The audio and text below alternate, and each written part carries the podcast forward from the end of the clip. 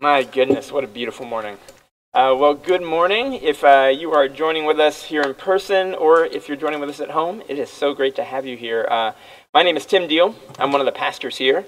And we are uh, we're talking this morning about what it means to be a citizen. Now, I don't know about you. If you're anything like me, you probably don't think much about what it means to be a citizen. Um, most of us, uh, we're just kind of citizens by the accident of our birth. Like, we didn't make choices that got us here, we just were born here. Um, and so it's not the kind of thing that we think about very often. But if you've ever talked to someone who's a naturalized citizen, someone who uh, came from another country, who, uh, through a lot of work, a lot of time, and probably some significant suffering, made the choice to become a naturalized citizen, for them, they think about it a lot typically. Uh, if you ever ask them what it means to them, they'll talk about things like opportunity or belonging or identity, freedom, those kinds of things. Uh, being a citizen is a big deal. Now, if you don't think about it, even if you don't think about it a lot, like me, you've probably been thinking about it more recently. Um, we've we've been hearing a lot about citizenship. In fact, um, the the process of becoming a naturalized citizen ends with a ceremony, a naturalization ceremony that uh, was actually uh, on we, we got to kind of view one live at the Republican National Convention a couple of weeks ago. You may have seen this, uh, where a, a few folks actually kind of completed the process and took the oath and became citizens of our country. Uh, and I don't know if you saw that, if you're familiar with the oath, but it's it's an interesting uh, it's an interesting document, a, a paragraph, uh, if you were able to hear that or if you've ever heard it before. I thought about reading it this morning, but I'm going to avoid that because I think I'd probably lose most people. Uh, but I want to highlight a couple of things that are pointed out in this naturalization oath. When people are becoming citizens, what are the things that they're committing to? Uh, the first thing they're committing to is supporting the Constitution. Um, the, the other one that the, the other thing that they do kind of explicitly is they renounce all allegiances to other nations, other kings or leaders. Uh, the word potentate is used, which I love because that's just not a word that you ever use, or at least not that I ever use, but it's used in this oath. They renounce allegiances to foreign potentates. Um, they, uh, they commit to supporting and defending the U.S. Constitution and the laws of the United States against all enemies, foreign and domestic. And they commit to being willing to bear arms on behalf of the United States, to defend the United States against our enemies. Citizenship is about loyalty to our nation and identity as Americans to the extent that you're willing to take up arms to defend that identity, that, that tribe. Now, we're continuing our series that we've been calling Primary. And in this series, we are looking at what it means to be people who are learning to follow in the way of Jesus in the midst of a time that's really divided. That where, where many people, including our own, many of our passions and our hopes, our expectations are being channeled towards uh, particular politicians or political ideologies. Our hopes for the future are often kind of wrapped up in what's going to happen politically. Well, what does it mean to be people who are following Jesus in this moment? That's kind of what we're exploring in this series. And so this morning we're talking about this idea of citizenship and what does it mean to be citizens. When Paul, who's one of the uh, the New Testament authors, he's actually he's a leader in the early church. Most of the New Testament is actually letters written by Paul to churches all around uh, the Roman Empire. And in one of them, in his letter to Philippi, this, this city in what's now Greece, he talks about this idea of citizenship. He invokes this, this word, citizen, to refer to these people. And this makes a lot of sense for them. Um, as, as people in Philippi, they would have been a colony in the Roman Empire. And while many of them would have never been to Rome, they would have enjoyed all of the rights and responsibilities and privileges as citizens of Rome. And as the, the most powerful um, empire in the world, most, the most powerful entity, that would have had a lot of a lot of privileges, maybe even a lot of pride with it. You know, we're Roman citizens. There was something really special about that. But when Paul writes to them, he invokes this idea of a different kind of citizenship that actually ought to take primacy over their citizenship to Rome.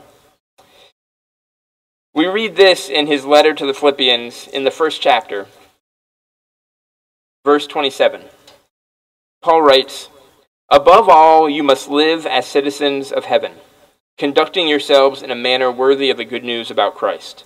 Then, whether I come and see you again or only hear about you, I will know that you are standing together with one spirit and one purpose, fighting together for the faith, which is the good news.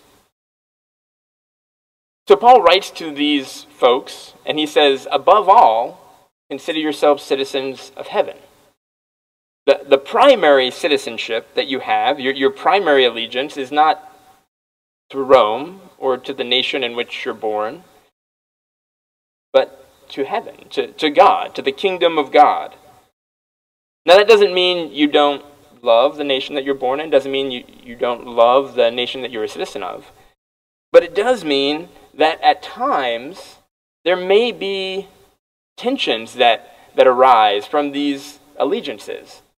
Your, your allegiance to your nation of birth and, and your allegiance to the kingdom of heaven. And, and what do you do when these things arise? And, and what do those tensions look like?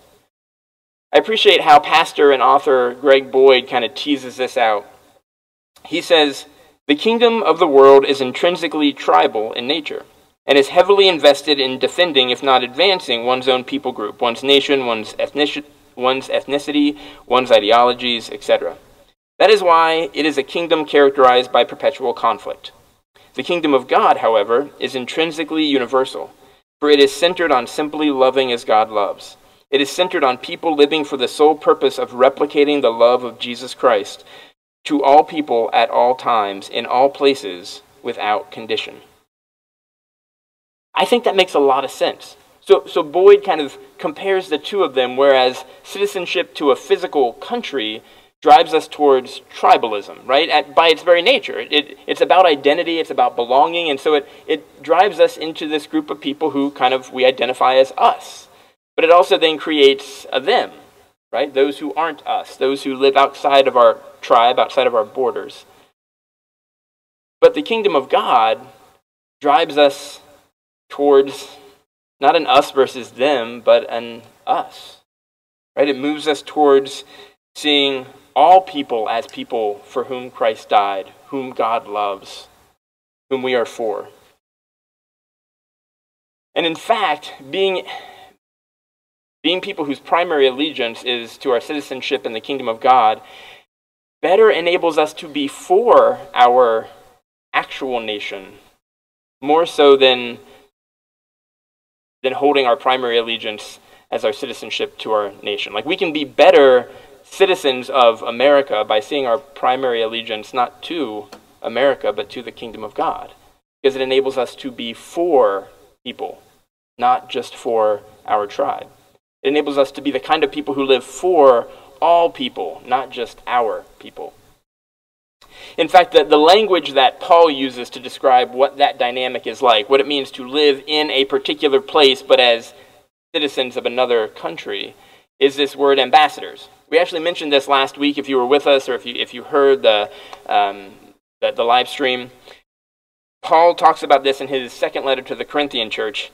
He uses this phrase, ambassadors. He says, So we are Christ's ambassadors. God is making his appeal through us. We speak for Christ when we plead, Come back to God. That as people whose primary allegiance is our citizenship to the kingdom of God, we live as ambassadors, as representatives of that kingdom, of that king in this country. Who we are represents who he is. Our lives represent that primary allegiance. And what does that look like, being an ambassador? Well, so when I think of ambassadors, I tend to think of, uh, and this just tells you about my stage of life, I think of like ambassadors at a college. If you've ever done the college tour thing, uh, often the people who give you the tours are called ambassadors. They are people who are representing that college and what the college is about and what they stand for uh, as they give you your tour. And traditionally, they represent the best of that university, right? Like people, they, they get the you know the most outgoing, the the most kind of happy, and uh, the people who have really positive experiences to share. And so it's a really good experience. So one time, uh, when my son, a couple years ago, when my son was looking at colleges, I remember taking my son on a, a campus tour, and I was kind of invested in this campus in a way that I've learned since that you really shouldn't as a parent. If you've had kids who've gone through this process, you know it's not helpful. But I kind of, I'd really kind of had hopes for this institution because one, it was cheap. Uh, two, it had an engineering program that was, was great, which is what my, my son was looking at. Um, and then three, there was just some other things about it that I was like, oh, this, I think this kind of fits him. So I'm like, oh, this will be great. So we set up a campus tour, and there were these two young men who took us on this tour who were ambassadors for this school. And we'd already been on a couple of other campus tours, and typically you go on the tour, you go in and you're like, I don't know, and you go on the tour and you're like, wow, that was really cool, and those people seem to love that spot. Maybe I could see myself here, right? Like that's what you do. But we went on this tour, and it was I'm, the word that comes to mind is underwhelming, right? Like so, so you got these two guys, and and they're taking us around, and I kid you not, like we spent most of our time outside of the, the nurse's office talking about different stories about times they had gone to the nurse's office. And then outside the ping pong room, talking about how they spent their time at the ping pong room, which was cool. Like, I like ping pong. That's great. Um, but when we're thinking overall about, you know, kind of what experience my son might have and the kind of uh, money he's going to be spending, not necessarily the two places that I was most wanting to hear about, right? And so we walked away from this experience less excited uh, having less of a sense of like we could see ourselves, or he could see himself in this place. Because in many ways, and, and I ended up talking to some friends who, who worked there later, I was like, this was not a great experience. Um, and as we talked, you know, they made it clear, like, oh, this doesn't really represent our, our organization, our, our university. They, they misrepresented us. And I think they're right. But ambassadors carry a lot of weight in terms of how a kingdom is represented. And sadly, I think as followers of Jesus, we've often misrepresented what it is that the kingdom of God is. We've misrepresented it as maybe a religious preference, you know, the thing that we choose to do on a, on a Sunday in a place like this, or, well, now at home on my sofa, or here, um, or whenever. Or, or we've misrepresented it as actually just one more representation of tribal identity, like where this is how I identify my people who agree with me versus everybody else. I think there's a lot of ways that as ambassadors, we've really misrepresented the kingdom. That we've not really understood what our role is as people who are living as citizens primarily of the kingdom of God. And as such, we, we haven't reflected well the king of this kingdom. So, what does it look like to be ambassadors or to, to do that role well?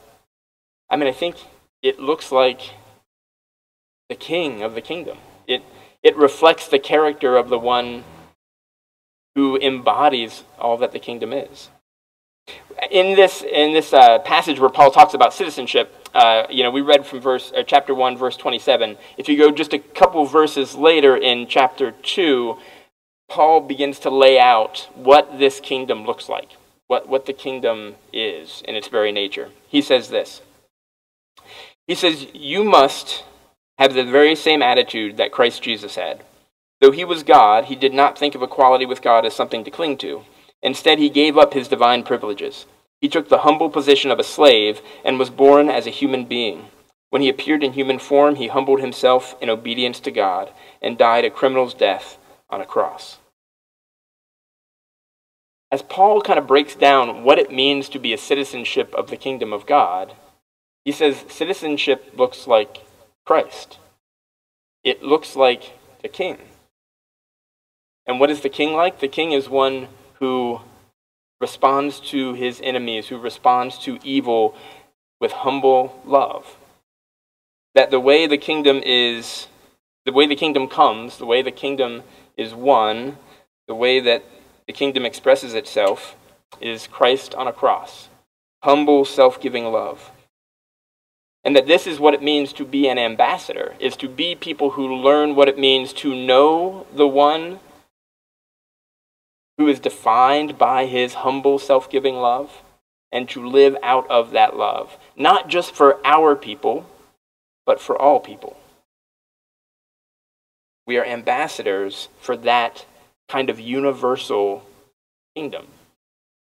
I mean, there, there's very few more kind of, you, you know, if you talk to people, even if they aren't familiar with um, Christianity, uh, they probably have some maybe working knowledge or familiarity with the John 3.16, right? Maybe if they're just football fans and they know that that was on Tim Tebow's eye black for a while or um, they've seen people holding the signs, whatever. Like this idea that God so loved the world that he gave his only son. Like that's kind of the core of this message. God so loved the world that God was moved in love not for a people, but for all people.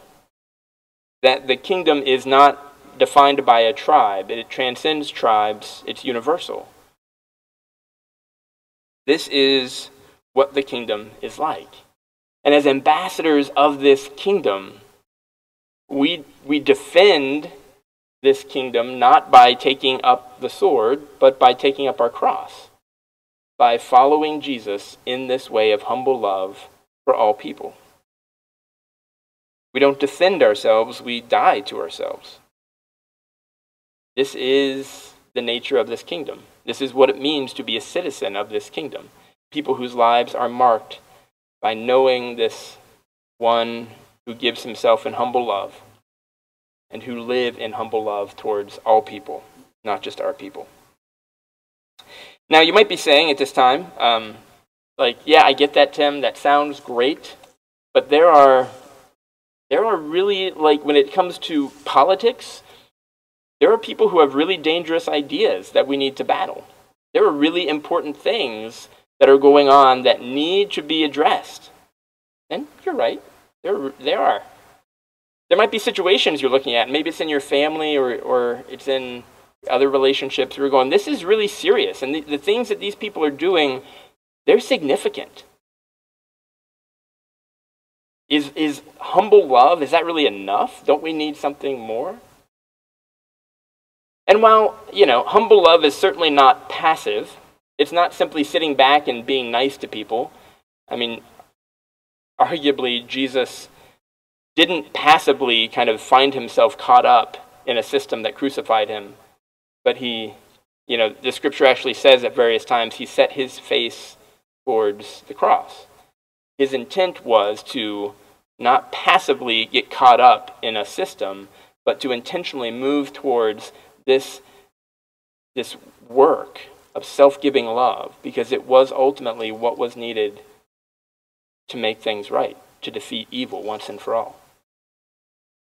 I think about the words of Dostoevsky in his book, The Brothers Karamazov, as he kind of thought about this and reflected on it in this work of fiction. He says, At some thoughts one stands perplexed above all at the sight of human sin, and wonders whether to combat it by force or by humble love. Always decide, I will combat it by humble love. If you resolve on that once and for all, you can conquer the whole world. Loving humility is a terrible force. It is the strongest of all things, and there is nothing else like it.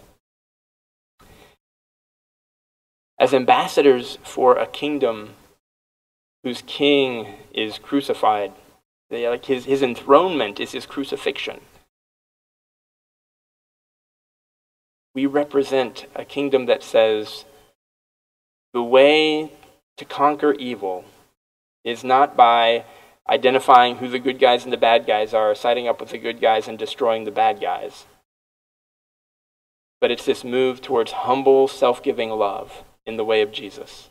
That it's that move that ultimately conquers evil, that ultimately establishes the kingdom.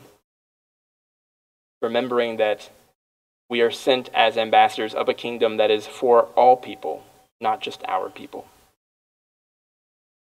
So I would encourage you, challenge you, as followers of Jesus, to be thinking about what does it mean to recognize our primary citizenship is the kingdom of God, not, not primarily our citizenship in a country. Again, as much as we may appreciate and value that, our primary commitment is our allegiance, our citizenship to the kingdom of God. This week, I'd encourage you to, to consider what it looks like to know the, the King more deeply, to, to pursue knowing Christ more deeply. I think the most important thing that we can do as followers of Jesus is to press in more deeply to relationship with the one who we follow, to know the king who defines the kingdom. That's the first step. And as we do that, to pursue his character of humble love as we relate to all people. So, as a, as a practical step, I, one thing you could do if you're like, yeah, that sounds great, but how do I do that? I'd invite you to consider this week taking this passage from Philippians, Philippians chapter 2, uh, and I'd say even just verses 1 to 18. If you have a Bible, use that. If you don't have a Bible, there's lots of free um, resources, both online and on, if you have a smartphone, you can download lots of free Bible resources. But consider taking some time every day. Take 10 minutes every morning and reflect on those 18 verses. To take some time to read over it several times, prayerfully, asking God to show you more about who Christ is and what it means to be someone whose life is being shaped in his character and in his way. If we are people who are regularly rooting ourselves in the, the knowledge of Christ and working to live that out imperfectly in the places where we find ourselves, in our nation, in our political process, in our relationships, then we will live as ambassadors who rightly reflect the ultimate kingdom, the kingdom that transcends all kingdoms, the kingdom that will outlast every kingdom. There's a lot of us who are really anxious about where things are going, and, and there are important things that we need to be concerned about. Again, I'm not trying to minimize how important elections and these political ideas being thrown around, how important they are. They're important, but they are temporary. Being ambassadors of the king transcends our commitment to all of these things. So may we learn to be primarily committed to our citizenship in the kingdom of God. And may we be ambassadors who rightly reflect the humble love of our King. Let me pray for us as we move into a final worship song.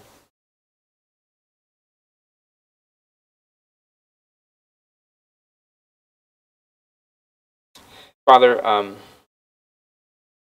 we recognize that it is really easy to lose sight of our primary allegiance to citizenship in the kingdom of God. And maybe this is, I mean, maybe for some of us, this is the first time we've even thought about that as a category. This idea of citizenship in the kingdom of God. It can feel really uh, kind of odd and not very material. Would you help us to be people who increasingly understand what it means to be citizens of your kingdom, whose lives are marked by humble love, by a willingness not to defend our tribe, but to die to ourselves, not just for all people, but or not just for our people, but for all people. Would our lives be marked by humble love? May we grow in our knowledge of you of your love, your humble love in our lives, would our lives reflect that love in really practical ways each and every day. It's in Jesus' name we pray.